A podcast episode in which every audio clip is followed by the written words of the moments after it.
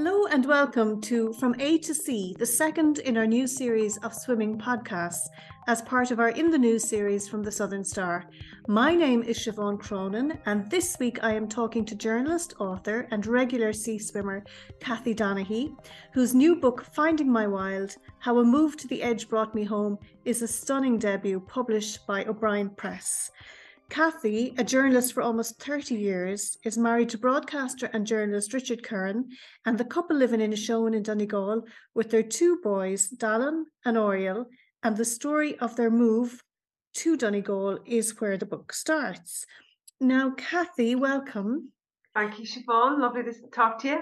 Brilliant. And um, just to start, the, the first chapter of the book is a lovely piece about Donegal and Inishowen, and it's close to my own heart because, as you probably know, my mother was from Malin Head, so I know that area quite well myself. Um, but you also talk about being diagnosed with depression in college and how you moved home, and then how so many years later you moved home again. So maybe just talk us through that little bit, uh, you know, about how you found it was really um, it was a kind of a place that kind of healed your soul and how you felt you needed to go back there a second time around. Yeah, yeah.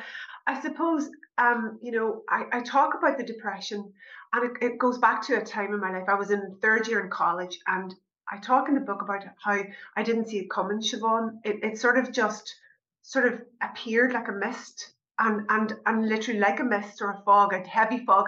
I could not see a way out of it, and I didn't know what it was. I had no clue what this these feelings were. I just knew that I I didn't want to get out of bed. I was just you know really really low. I could cry. I had no energy. I had no enthusiasm for life. I was lethargic. Friends didn't recognize me anymore. Um i could sleep all day. I, I actually was very lucky to to, to to get out of college that year in terms of pass my exams because it was just it, the year was just I, I struggled to just literally put one foot in front of the other. That's what it felt like.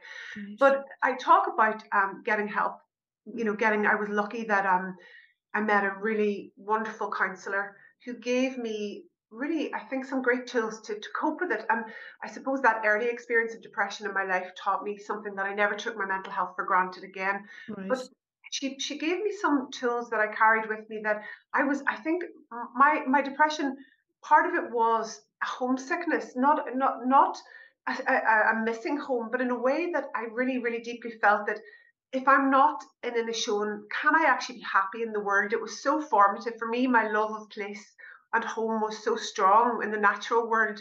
I didn't know if I could be happy in a world that wasn't the world that I'd grown up in. Even though I want, I had all these dreams to be a journalist and set out and do something different with my life. I didn't know if I could cope without this place. And this this wonderful counselor, you know, she gave me something that I held on to and and it was almost like a free she freed me. She said you know donegal isn't just a place on a map and Inishowen isn't just this place on a map. She said you know it's it's it's in your heart. You know you carry it. It's in your accent. It's in everything that informs you. It's the way you see the world is that's Inishowen so it was almost like a liberation. I felt it was like the first little step to healing. I felt i can go out into this world now because it's in me. And so in effect are you kind of saying everybody has their own Inishowen I think, I, Siobhan, I have no doubt about it. We just we, sometimes we maybe you're not from a place of, of of wildness, and I live in a peninsula at the you know the extreme edge of the country. But I think that everybody, and I think that's really the the the core of finding my wild is that everybody has a place in their heart. You know, it may be the beach, it may be, but it may be the woods, it may be getting lost somewhere, but you know where that place is. You just have to tap into it again. And for me, finding my wild, yes, Inishowen is it for me, but I think everybody has that place, that core of themselves where they feel centered and it's where their heart is at ease and where they feel at home. And whatever that is, whatever that wildness, I call it wild because Inishowen is pretty wild. And for me, it is a wild place that, that stirs up all those feelings of home. But I think everybody's got that place inside them. They just they just maybe have to look for it a wee bit sometimes. Well, I suppose that's why it's very relevant to us down here because we're the total opposite end of the country. Um, but we have our own wildness down here. I mean, I I just love nothing better than walking out to Mizen Head and standing on the bridge there and looking at the sea crashing below me. And on the calmest day, it seems wild out there. So I like I to- I totally get that. You get that. I think the extremities of the country do that, you know, and I I, I almost think, you know, you know, whether you're in the extreme north as I am or in the south as you are, I think in these these places on the edge of this island, I think that you really you can sense that sort of um expanse and um connection with nature, I suppose. You're you're yeah. closest to nature. And yeah. and so you you you went you went back to Donegal in college, but but then you subsequently had a really good successful career in Dublin. Mm-hmm. Mm. And you know, hands up, I worked I worked with Richard. He was my boss for a while, and I met you in the Independent. And I remember yeah. you being very dynamic, this beautiful, amazing woman, you know, sweeping in, looking like you know the world was her oyster. But at some stage in your life, you felt you had to leave. You had to leave all that behind and leave mm. the city, and that was a major wrench for you. But but you mm. braved it, and off you went. So tell us a little bit about that that move. Yeah, well, Siobhan, and, and, and sometimes I think when I think looking back, you know, and I, I, I look back at those years, you know, as a staff journalist in the Independent, and really fond memories of, of you and and and you know when when Rich and I both worked there, I, I you know I think they were the happiest working years of my life. I, I actually I loved that period in Middle Abbey Street. It was wonderful. But um yeah, I think you know it coincided, I suppose, with the birth of our first child. Um, and there was almost like a fault line was was was drawn within me because there was that um you know the, the part of yourself that's you know ambitious for yourself and in a, in a work way. But once my first son came along i just you know the heart really won out because i realized that i want to be home for a few years. I want to actually you know, be home and do the things. I want to make this dinner and I want to look after him. I want to take care of him. And I want to, you know, for, for the early years of his life, I definitely felt, yeah, I, I, I have this this pull to be home. And I think when he was born, even though Richard and I, I think we were both from the country as well, you know. So, uh, you know, we've been talking for years about well, what could a life outside of Dublin look like? Could we make our lives work? Could we do? I mean, our jobs, we didn't, you know, national media, they weren't exactly transferable, um, and technology wouldn't have allowed us to to to make leaps like that. But I suppose what happened was, you know, technology did start to change things broadened out a bit, it looked like, you know, maybe this isn't a pipe dream. And also, I think really, Siobhan, we just had to leap. We just had to jump. And for me, this little weird saying kept coming up jump and the net will appear. So it almost seemed like too big, too huge. You know, leave, I was working in RTÉ at the time, leave my job, you know, leave our home, move to Donegal. Get how is this possible? Like I, I'd worked so hard to get to a certain point in my career. And I thought that's not possible. But it was funny, all these little serendipitous signs started appearing that were, it was like, it was like a path was opening up to show us, you know what, this is the right way. This is the right path. And um, and so we, so we did. We moved. We left. We sold up, and we, you know, drove up the road, and we and we settled in Donegal. And um, our second child had been born at that point. He was just five months old when we left, and it did at times seem like madness. But even I never doubted it. I never doubted in my heart. My head might have said something different, but my heart said, "This is you're doing the right thing. You're in the right place at the right time, doing the right thing." And I just kept coming back to that, you know. But you had a really difficult first Christmas, Kathy, in Donegal, didn't you? You had had a miscarriage and you um as some people would say you went to the bad you had a really tough time. I know you hit the you felt you hit the drink a little bit over that christmas and and you struggled a lot. So um like talk us through how how you pulled yourself out of that darkness again. So this was the second time i suppose in your life that you were feeling at rock yeah. bottom. And yeah it, it was and and Siobhan, by that first christmas actually our first christmas in donegal i'd had i'd had two miscarriages. The second one had been horrific, um, um, and it, it, it, resulted in me um, hemorrhaging and not only worried or you know lost that you know I'm losing I've lost my baby but I'm also in fear for my life now because we live 45 minutes from Letterkenny Hospital and the roads are not great. Mm. and um, you know I was also in fear for my own life um, and a fight or flight definitely kicked in. So that Christmas you know seemed very bleak. You know I, I saw my life. It sounds it sounds difficult to say that this was how I saw my life going. Three children, you know, uh, it sounds presumptuous, and and I and I it sounds presumptuous because I know now that you know when you roll that pregnancy dice, you never know what way it's going to go, and I'd already had you know two children and i was blessed with that with those two children and and i suppose that what happened afterwards made me realize how fraught and how difficult this road can be for people it's not straightforward at all my two my two pregnancies with my sons were like falling off a log they were textbook pregnancies. Everything went like just so perfectly. And then everything that could possibly go wrong afterwards um, and my experience of recurrent miscarriage did go wrong. And it left me with um, you know really really quite traumatized after the experience of, of miscarriage and then and, and hemorrhage. And then you know then there was a series of miscarriages after that. So i actually thought what the hell have I done to my life? I've, I've blown it up, and now all of this is hell is raining down on me, you know. Um, so yeah, it was a it was a few years of very of of of, of real just wondering what in hell is going on.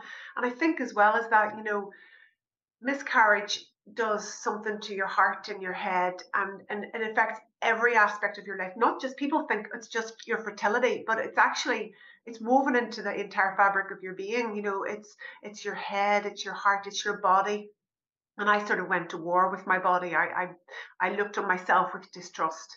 Um, and I, I, I, my body became a battleground where I had lost these babies, and uh, I, I gave myself a very hard time about that, and and it took some years to forgive myself. There was nothing to forgive, mm. you know. Mm. That was just life, you know. But I had was, nothing wrong.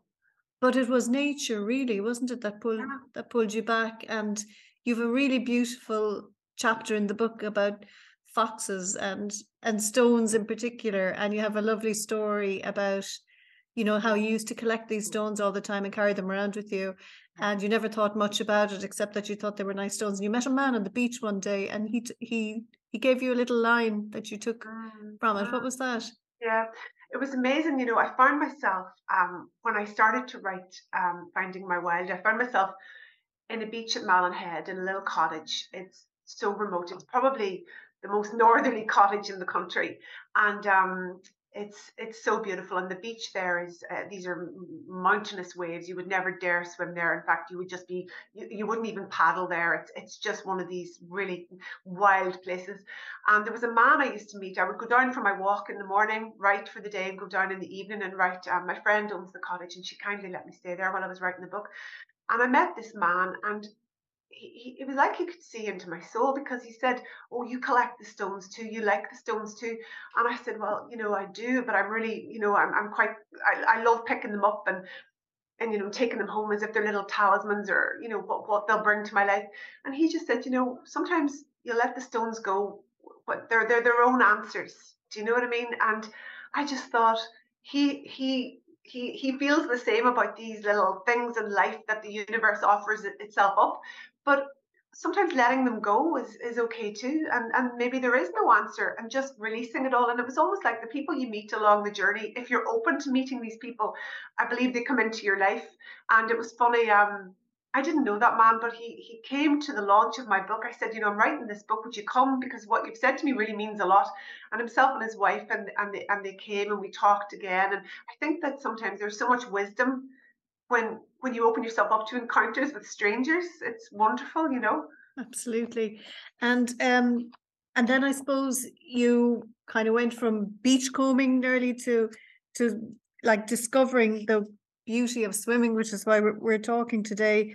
And yeah. um i thought it was interesting you've written a nice little piece about the female body and it's something that I, often find is that um, I think everyone looks better in in togs than in clothes for some reason but uh, you had a nice piece here about and you say in my work, I have spoken to many women who've told me how their relationship with their bodies changed over the years, and most particularly when they started swimming.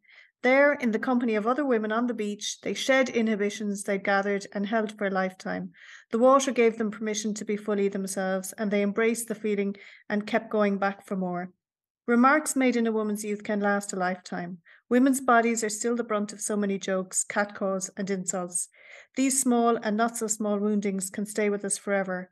When will society realise that another woman's body is not its business? We are all different shapes and sizes.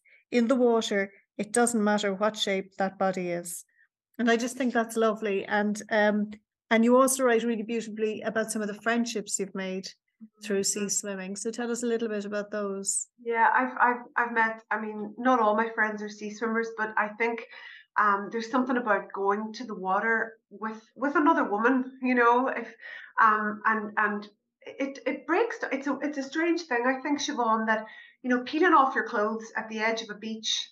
Um, it's like you you get rid of layers of of of you know you don't have to do the same groundwork that you do with friendships. And you know you get we're not children or teenagers anymore where you know friendships are easily formed but there's something about shedding of clothes and getting it immersing into water it's like it strips away all of those that groundwork and digging that you have to do to be friends. It's like we know we want to be friends so we're going to presume that. And, and when we're come to this space together to do this activity to swim together. It's like you're making a pact with one another. We already know we want to be friends. So we're going to go from, you know, not to 60 perhaps in relationship terms. And I think when you get to a certain age, you know, you want that in your life. You know, you you don't have time to, you know, to to spend we've got so many other things in our lives like children, juggling this, work.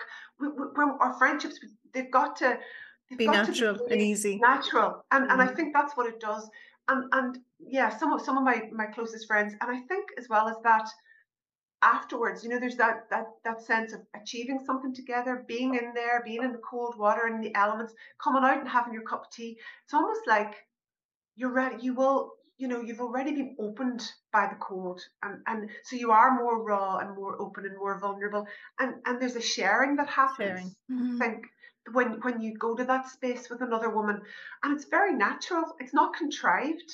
And um if you know i've done read a lot about vulnerability especially i suppose since the experience of, of recurrent miscarriage. And i think that if we show up as our true selves you know, without all the layers of, of stuff that we wear and artifice. And swimming does that naturally. Mm. It takes away all of that stuff because sometimes you're afraid. Sometimes, like, oh, I'm afraid of the cold. Oh, I'm not feeling it today. I'm a bit bloated. I'm a bit, you know, I'm not comfortable in my skin. But you get in there in the company of a friend and you're ready to be real. That's what I think is the beauty of it. And the friendships that you carve out, sometimes at the edge of the ocean, they're just so beautiful. And and also you have a lovely piece about this lighthouse that you used to look out at and you eventually one day decided you were going to swim out there. I thought that was a lovely piece. Tell us a little bit about yeah. that lighthouse and, and why you, you were. know, I think, I think, yeah, I think the lighthouse has become such a catalyst for a lot of the changes in my life. Um, you know, I would look out at this lighthouse. It's so beautiful. It sits right in the middle of Lough Foyle. It's architecturally just perfect, and it sits right in the centre of, of Lough Foyle, which is essentially a salty inlet of the Atlantic Ocean. It's tidal, it moves really, really fast. The water in Lough Foyle moves faster than Michael Phelps can swim. So you can't outswim it. It is it is incredible. Um, but I've been looking at it and driving up and down the road and thinking, wouldn't that be amazing to swim out to that lighthouse? Had anybody ever done it? And in fact, people did do it. But um, I thought I, I this notion came into my head that I want to become a good enough swimmer to get out there and back mm. safely. Um, now it took time. Swimming is small increments of improvement. Sometimes you think you're going nowhere. It can be like stuck in treacle. You know, you feel like I'm going backwards actually. Mm-hmm. But um, in small increments, your swim, your your progress of a swimmer, maybe over the course of a year, you really notice the change, but not, you know, not in in a month. You know, people mm. think that I'm going to be a really good swimmer in a month. It's just it's it's a long it's the long the long slog. Yep. It's the long slog. Um, but in a way, you know that's the beauty of it too. It's not easy and it's not going to offer itself up to you easily but if you really it's want it's a bit it, like life itself kathy isn't it? You take it think, step at I a time it is. I think it is siobhan you know? But um the lighthouse became like this this sort of ideal for me um and I also the, the symbolism of it as well, you know, it's so beautiful sitting out there and it's it is like a beacon, you know, and for me it was it was a place that maybe I'll reach someday. And I thought, you know, it became this this kind of a like a, beating heart in the middle of the in the middle of the the, the loch for me. So with with training and practice, um, a few years ago, myself and some good friends swam out to it on the most beautiful, perfect summer's day, and it was it was like it was like swimming in silk. The Foyle is choppy today. There's a big wind on it, and it's it, you wouldn't go into it today. But on that day, it was like, and the, the water was warm, and you know you just heard your own breathing I had my support crew were Richard and the kids and, and kayaks, everybody that did, the four of us that did it, we all had our own support team.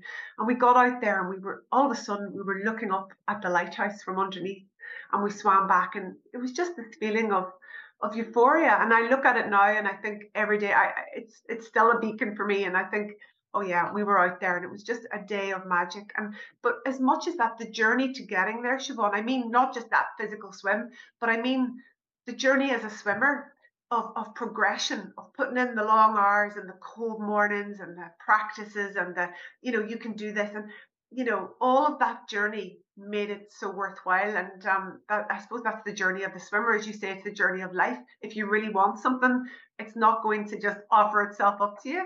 Um and and that lighthouse for me it's it represents so much of the change in my life i suppose as well. Well kathy i just want to end by saying it's an absolutely fabulous, fabulous book.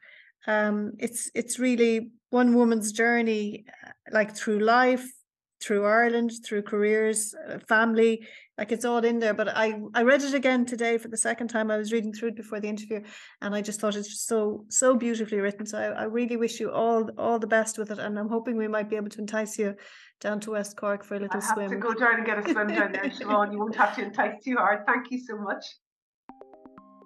Thanks for listening to the Southern Stars in the News podcast. This episode was produced and presented by Southern Star editor Siobhan Cronin and edited by me, Dylan Mangan. This was the second episode in our new A to C series focusing on sea swimming. So if you enjoyed it, please be sure to check out our first interview with total immersion swim coach Melissa Duncan. And please rate, review, and subscribe wherever you get your podcasts to make sure you don't miss any future episodes. For stories like this and more, visit southernstar.ie forward slash podcasts, where you can swim through previous episodes. And be sure to pick up a copy of this Thursday's newspaper in shops across West Cork or online via subscribe.southernstar.ie. Thanks for listening.